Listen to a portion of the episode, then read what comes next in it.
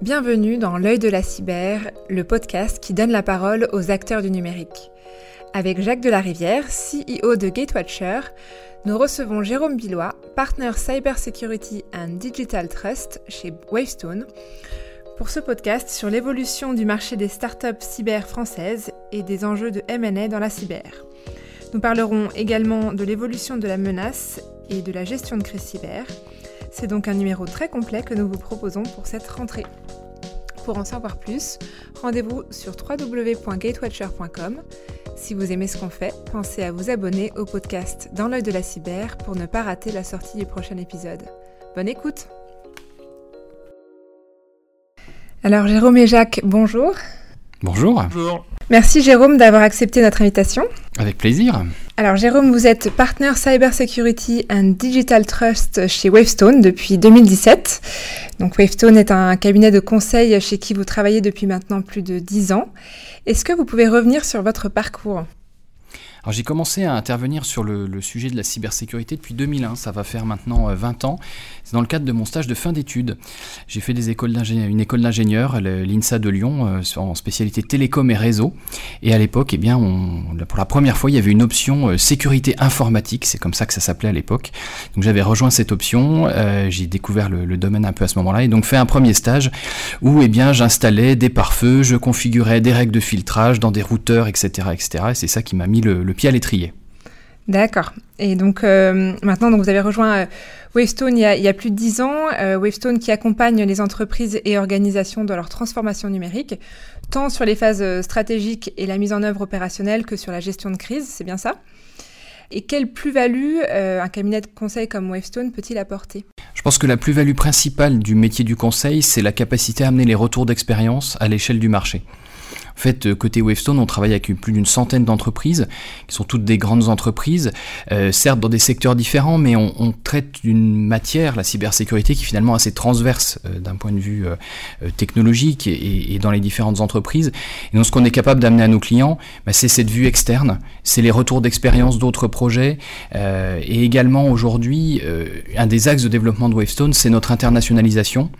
Depuis maintenant euh, euh, presque une dizaine d'années, on a commencé à ouvrir des bureaux à l'étranger, d'abord euh, proche de la France, et puis aujourd'hui, ben, on est présent à Londres, à New York, à Hong Kong, et c'est aussi amener cette vision internationale qui permet de réfléchir différemment, de, construire des choses nouvelles, et de ne pas rester, on va dire, dans ses habitudes. D'accord. Et, donc, selon vous, avec ce, retour d'expérience que vous avez, est-ce que en 2021, les entreprises et organisations sont matures vis-à-vis des risques? Est-ce qu'on est qu'on peut dire qu'elles sont elles sont matures vis-à-vis des enjeux et des besoins en cyber Alors, à l'échelle du marché, mature, j'irai pas jusque-là. Euh, on maintient un benchmark hein, des, grandes entreprises et du niveau de cybersécurité par rapport aux référentiels internationaux. Je peux vous citer un chiffre, c'est la moyenne du marché, c'est 47%. Voilà, donc on voit qu'on est encore à l'échelle du marché en dessous de la moyenne. Par contre, ce qu'on peut noter, c'est quand même une montée en maturité qui est forte depuis ces dernières années et une montée des investissements. Bon, le problème, c'est qu'il y a beaucoup à rattraper. Euh, mais on est quand même sur une tendance qui est positive. On voit maintenant que les filières cybersécurité sont, reconnues, elles ont plus de facilité à ouvrir les portes euh, des directions générales, voire de plus en plus c'est les directions générales qui se tournent vers les filières cybersécurité quand on voit tout ce qui se passe dans l'actualité pour euh, comprendre ce qui se passe, savoir si elles sont vulnérables, ainsi de suite. Donc la demande s'inverse un petit peu dans, l'entreprise et ça c'est très positif. Ce qui reste, et je pense qu'il va être la difficulté majeure dans les années qui viennent, c'est très bien sur le terrain cybersécurité, on sait quoi faire, on a réussi à ouvrir la porte de la direction générale. Maintenant, ce qu'il faut, c'est arriver à changer les pratiques, changer les habitudes sur le terrain, dans toutes les entités, dans tous les filiales, dans tous les pays, dans toutes les entités informatiques. Et ça, c'est une conduite du changement majeur qui prendra plusieurs années. Hmm. Et toi, Jacques, euh, d'un point de vue détection, tu, as ce, même retour d'expérience? Ah bah Oui, en fait, euh, je pense qu'on voit que les, entreprises ont, globalement assez investi euh, dans des outils de détection de, la menace. Donc il y a globalement une montée en compétences et en, outillage, euh, notamment dans des contextes réglementaires euh, qu'il impose, euh, mais ça reste encore malheureusement trop marginal. Et je pense que les récentes annonces du plan cyber du président demandaient qu'il y ait un, budget de, de 6% du budget qui soit consacré à la cyber. Et je pense que c'est une bonne, une bonne mesure de départ. 6% euh, du budget IT global. Et je crois que même que dans, certains pays, c'est un, un, un, chiffre qui est, euh, qui est légal, enfin qui est légalement obligatoire. donc c'est mieux, mais effectivement, comme le dit bien Jérôme, il y a encore un gros chemin à faire. Alors effectivement, en France, on, a pas mal de, normes et de, règles en, matière de cybersécurité qui, encadrent euh, le marché. Euh, Wavestone, vous, vous avez la particularité d'avoir votre propre CERT, le CERT Wavestone, et d'être la première structure qualifiée PRIS par l'ANSI en France. Est-ce que vous pourriez présenter euh, le CERT Wavestone et, expliquer la, la certification PRIS? Alors le CERT Wavestone, c'est euh, euh, finalement le résultat de, des premières missions de réponse à incidents qu'on a fait. On, s'est vraiment lancé dans ce domaine-là à partir de fin 2010, début 2011. Euh, on a accompagné des grandes entreprises qui étaient touchées. on se souvient dans, ces périodes qu'il y a eu les premières grandes affaires cybersécurité qui ont touché des, grandes entreprises françaises. Et puis ces premières expériences, ben, on a souhaité finalement capitaliser dessus et donc créer notre équipe dédiée, donc le CERT Wavestone, à partir de 2013 2013-2014. Et puis euh, l'année dernière, on a eu quelque part une, forme de reconnaissance externe, c'est cette qualification donc la qualification PRIS, qui veut dire prestataire de réponse à incident de sécurité, délivrée par l'ANSI euh, et qui euh, prouve quelque part qu'on suit donc les bonnes méthodologies définies par l'ANSI, qu'on a sécurisé notre système d'information et qu'on est donc, comme le, dit l'ANSI, aussi un acteur de confiance dans ce domaine-là.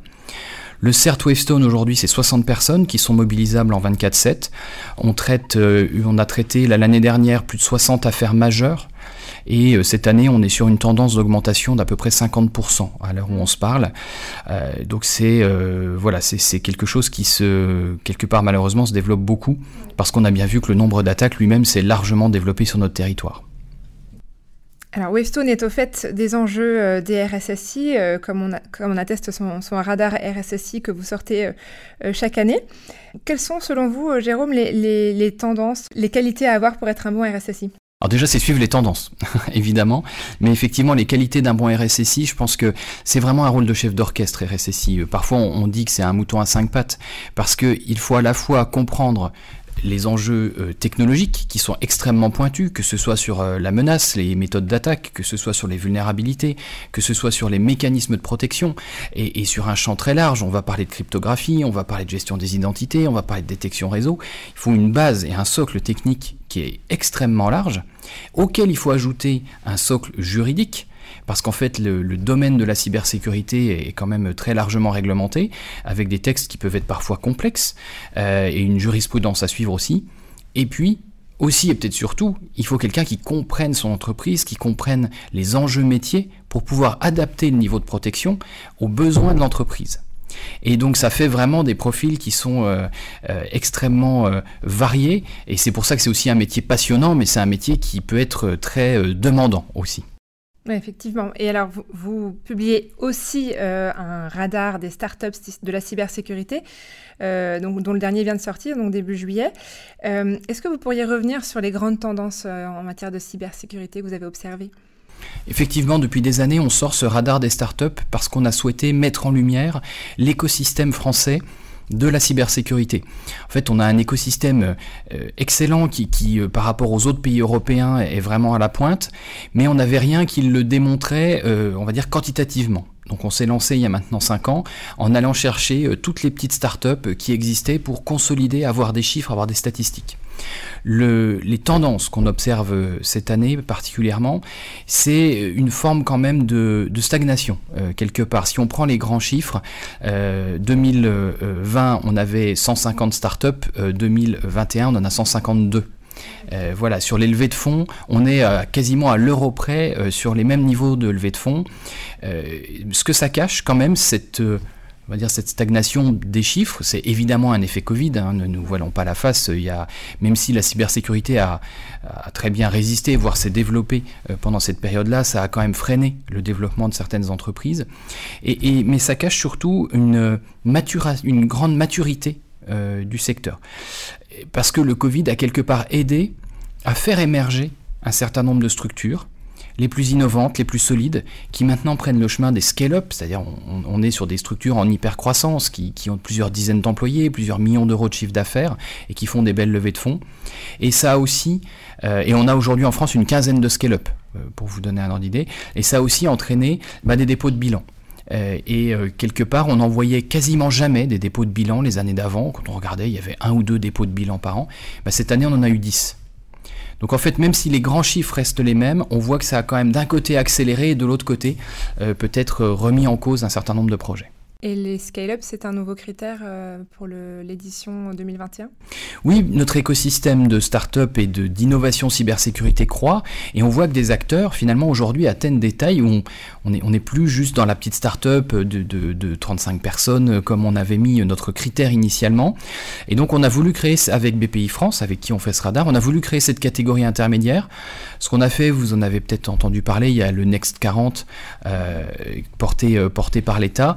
Ben, on a pris les critères du Next 40 et on a divisé par deux pour faire finalement une catégorie qui est un peu l'antichambre du Next 40, où on pourra certainement, et on le souhaite, retrouver les licornes françaises de la cybersécurité.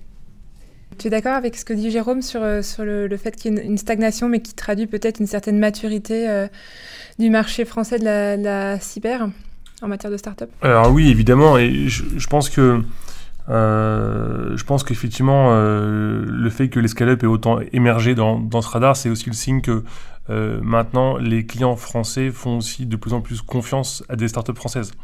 et c'est ça qui permet l'émergence de scale-up.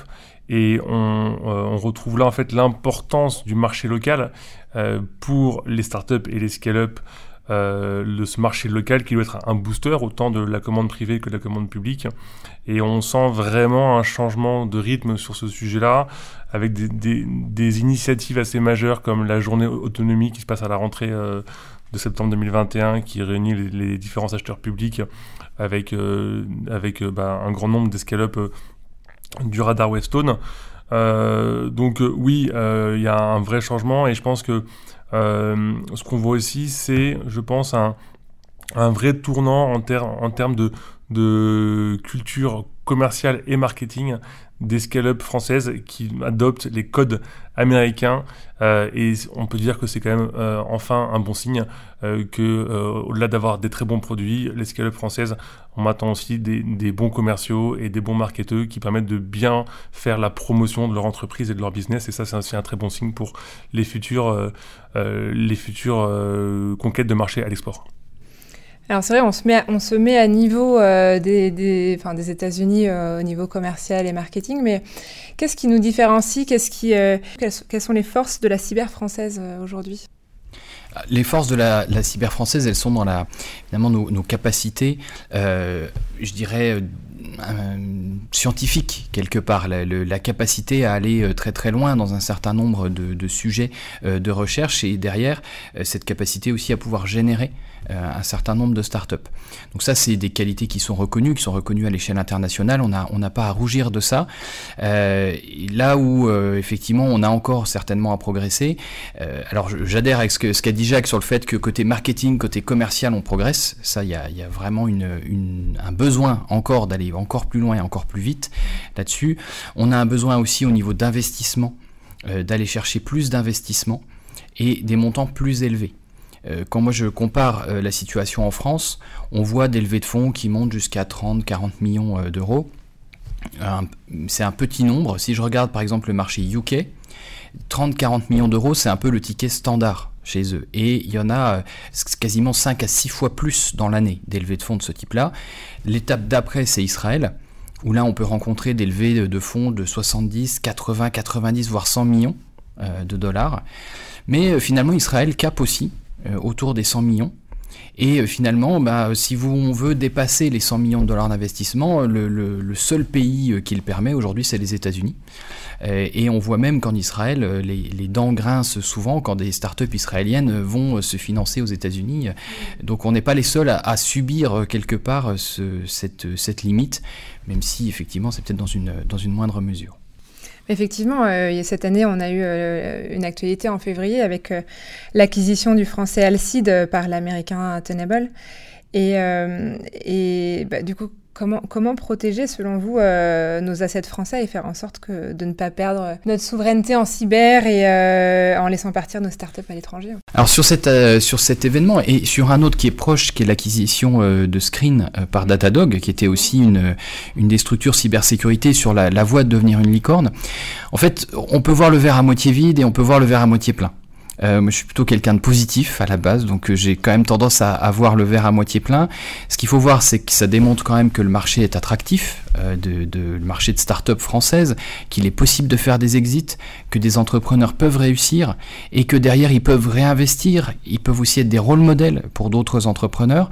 Et moi, je vois finalement cette étape qui certes à moi aussi me laisse un petit goût amer euh, quelque part dans la bouche. J'aurais aimé euh, que ça reste euh, peut-être plus porté par les fondateurs et puis qu'on ait une vraie croissance et qu'on arrive aux premières licornes, mais je le vois quasiment comme une étape nécessaire dans la maturation de notre écosystème pour pouvoir aller ensuite vers euh, des euh, structures euh, françaises et européennes, parce que je pense qu'il faut de toute façon réfléchir à, l'échelle européenne, qui pourront atteindre des tailles importantes. Oui, oui je veux dire j'adhère à 100% à, ce que dit Jérôme, mais en fait, je pense que ça rejoint aussi le montant des levées de fonds, c'est-à-dire que, bah, avec des faibles levées de fonds, enfin, un niveau moyen de levée de fonds, en tout cas en France, hein, euh, en France, une levée de fonds de 20 millions en cyber, ça paraît énorme en série A, mais en fait, c'est pas grand-chose.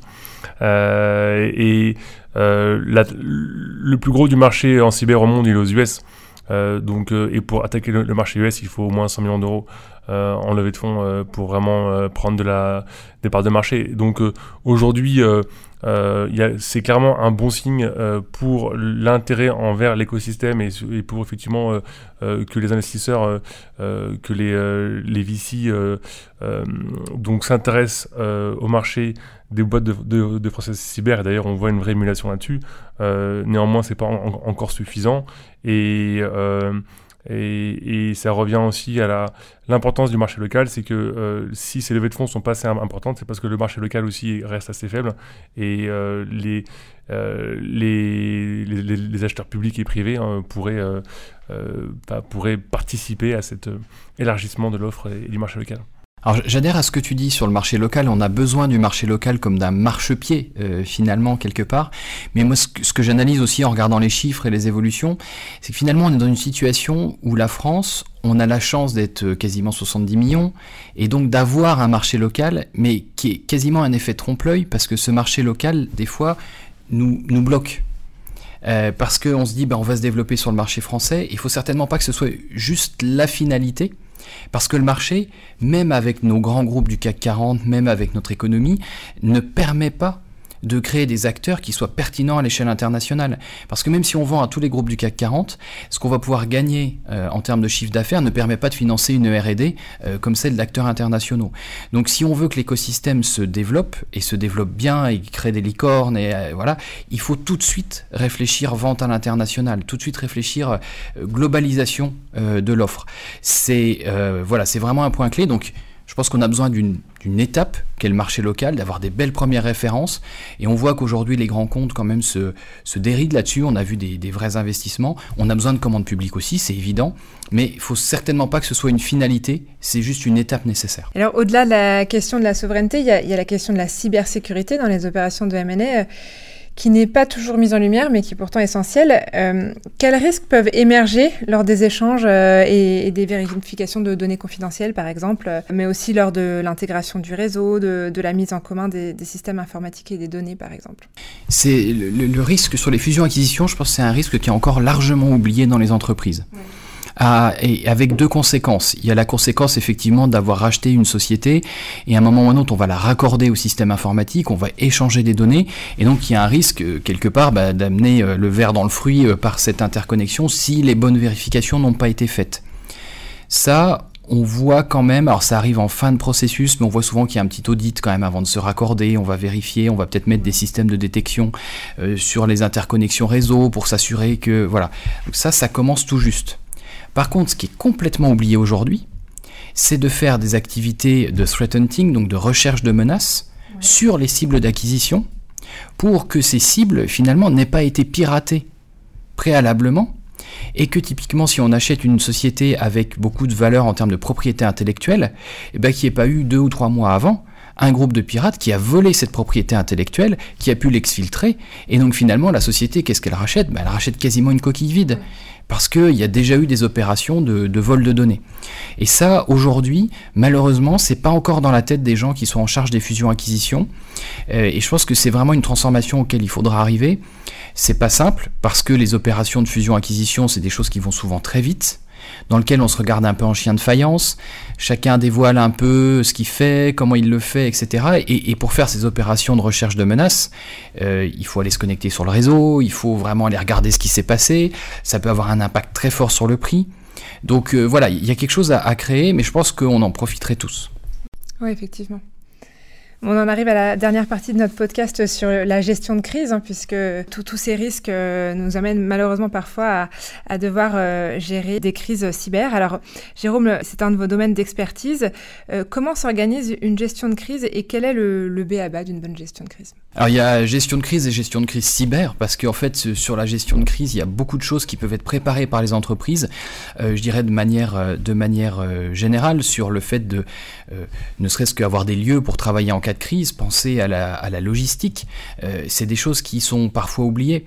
Une crise cyber en, sur un ransomware, la, durée moyenne c'est trois semaines, euh, pendant laquelle on va travailler quasiment en 24-7. Euh, à un moment ou un autre, quand on se retrouve enfermé dans un data center pendant trois semaines, il faut quand même que quelqu'un pense à amener à manger et qu'à un moment il y ait des roulements qui soient mis en place ou au moins qu'il y ait des salles qui soient euh, dédiées au repos euh, des différents collaborateurs. Donc ça c'est quelque chose qui, est, en tout cas ce que j'ai observé, qui est souvent oublié, même, même sur la gestion de crise pure. Et après sur la gestion de crise cyber, ce qui est très important c'est la réactivité. Et la première des actions, c'est l'investigation numérique. Parce que quand on est victime d'une attaque, euh, bah, il faut savoir ce qui s'est passé, aussi bêtement que ça. Et pour le savoir, bah, il faut des gens qui savent regarder. Et ça, aujourd'hui, à moins d'être une très très grande entreprise, il y a peu d'intérêt d'avoir en interne des spécialistes de l'investigation numérique, parce qu'il n'y a pas assez d'incidents, il n'y a pas assez de capacité à maintenir les compétences des personnes. Donc il faut souvent faire appel euh, à l'extérieur sur des, structures spécialisées qui sont des CERT, ben, comme le CERT Wavestone, mais il y en a d'autres qui sont référencés sur le site de, l'ANSI, par exemple, pour pouvoir réagir euh, très vite et comprendre ce qui s'est passé. Et euh, quelles ont été vos, expériences les plus marquantes en, la matière? Oui, il y en a pas mal ce qui me vient en tête, je, me souviendrai toujours d'un patron d'un groupe du CAC 40 on va voir, euh, et, il nous dit, euh, enfin on lui dit, bah, écoutez, vous êtes en train de subir une cyberattaque. Il me dit, ben non, enfin je comprends pas, euh, tout marche bien, mon ordinateur marche bien, mais pourquoi vous me dites ça? Parce qu'en fait, ça faisait six mois qu'il était en train de voir tous ses fichiers partir à l'extérieur, tous ses secrets. Mais évidemment, on était dans une attaque plutôt d'espionnage, d'intelligence économique. Et l'enjeu des attaquants, bah, c'est qu'il n'y a rien qui, soit visible. Voilà, donc ça c'était... Euh, il est tombé de sa chaise ce jour-là quand il a compris euh, finalement que la valeur de son entreprise était en train de partir sans qu'il s'en rende compte et sans que personne l'ait prévenu depuis tous ces mois. c'est pas, toujours spectaculaire en fait. Oui, alors on peut aussi euh, ajouter l'impact d'une cyberattaque sur le, cours à la bourse d'une entreprise. je me souviens d'une cyberattaque, bah, d'ailleurs c'est souvent à Noël, hein, au mois de décembre, euh, le patron d'un grand groupe euh, coté qui du coup a dû gérer la communication financière en parallèle et euh, du coup bah je pense que euh, on, se rend, compte à ce moment-là qu'il faut une vraie cohésion et une vraie, coordination entre les équipes qui gèrent la crise et les, équipes de communication de crise. Et c'est là en fait on voit vraiment les, bons managers, les bons leaders. Dans ces moments-là, ils arrivent à sortir du lot et à montrer que effectivement les entreprises sont bien pilotées il y a eu euh, énormément d'actualités au niveau des, des, ransomware cette année. Euh, on en a beaucoup parlé récemment, euh, notamment avec la rencontre entre Poutine et Biden le mois dernier, qui, qui ont essayé de, de, faire en sorte que les ransomware soient, soient en tout cas moins virulents ou en tout cas qu'il y ait des accords en fait au niveau diplomatique. Guillaume Poupard a lui-même annoncé la baisse de cette menace cyber. Euh, qu'en pense Wavestone? Comment est-ce que vous voyez l'évolution de la menace euh, ransomware? Alors la menace ransomware, effectivement, c'est une menace qui là est très attaquée. Et quelque part, euh, moi, ça me fait plaisir, parce qu'on a vu quand même depuis le début de l'année euh, une bonne mobilisation de services de police, des interpellations, euh, le groupe Netwalker, euh, le groupe Egregor, où notre police judiciaire française s'est quand même rendue en Ukraine pour participer aux auditions des personnes qui avaient été interpellées. on voit les effets sur Darkside, on voit les effets là sur Reveal. Donc il y a vraiment une, il y a eu un déclenchement depuis le début de l'année d'une compréhension de cette menace, de l'impact économique global qu'elle avait, et donc des actions de plus en plus coordonnées. Il y a eu un déclencheur majeur, c'est cette affaire du pipeline aux États-Unis, où là, je pense que le groupe Darkside s'est pas rendu compte ce qu'ils étaient en train de faire, parce que d'un seul coup, ils touchaient au réservoir euh, des voitures des Américains. Euh, et donc là, ça a déclenché des mouvements euh, diplomatiques qui sont quand même extrêmement importants. Et alors on va voir les effets concrets que ça peut avoir, mais c'est sûr quand même que depuis quelques mois, on voit que ces groupes-là sont de plus en plus sous le, feu des forces de l'ordre et, des autorités au sens large. Donc ça, c'est très positif. De l'autre côté, pour les groupes de ransomware, c'est extrêmement rentable de réaliser les attaques. On a fait des calculs de retour sur investissement, on est entre 500 et 800% euh, de, rentabilité euh, sur ces attaques-là, avec, euh, même en comptant le blanchiment, hein, qui, ce qui coûte le plus cher, avec des groupes qui sont capables de collecter entre 50 à 100 millions de dollars par an de, de rançon. Donc c'est des sommes extrêmes qui finalement rendent cette menace très attractive pour des groupes mafieux. Euh, et on sait qu'il y a quand même beaucoup de groupes de criminels qui ne sont pas très intimidés euh, par euh, les actions des États. Donc je pense que ça va, vraiment falloir observer ce qui se passe.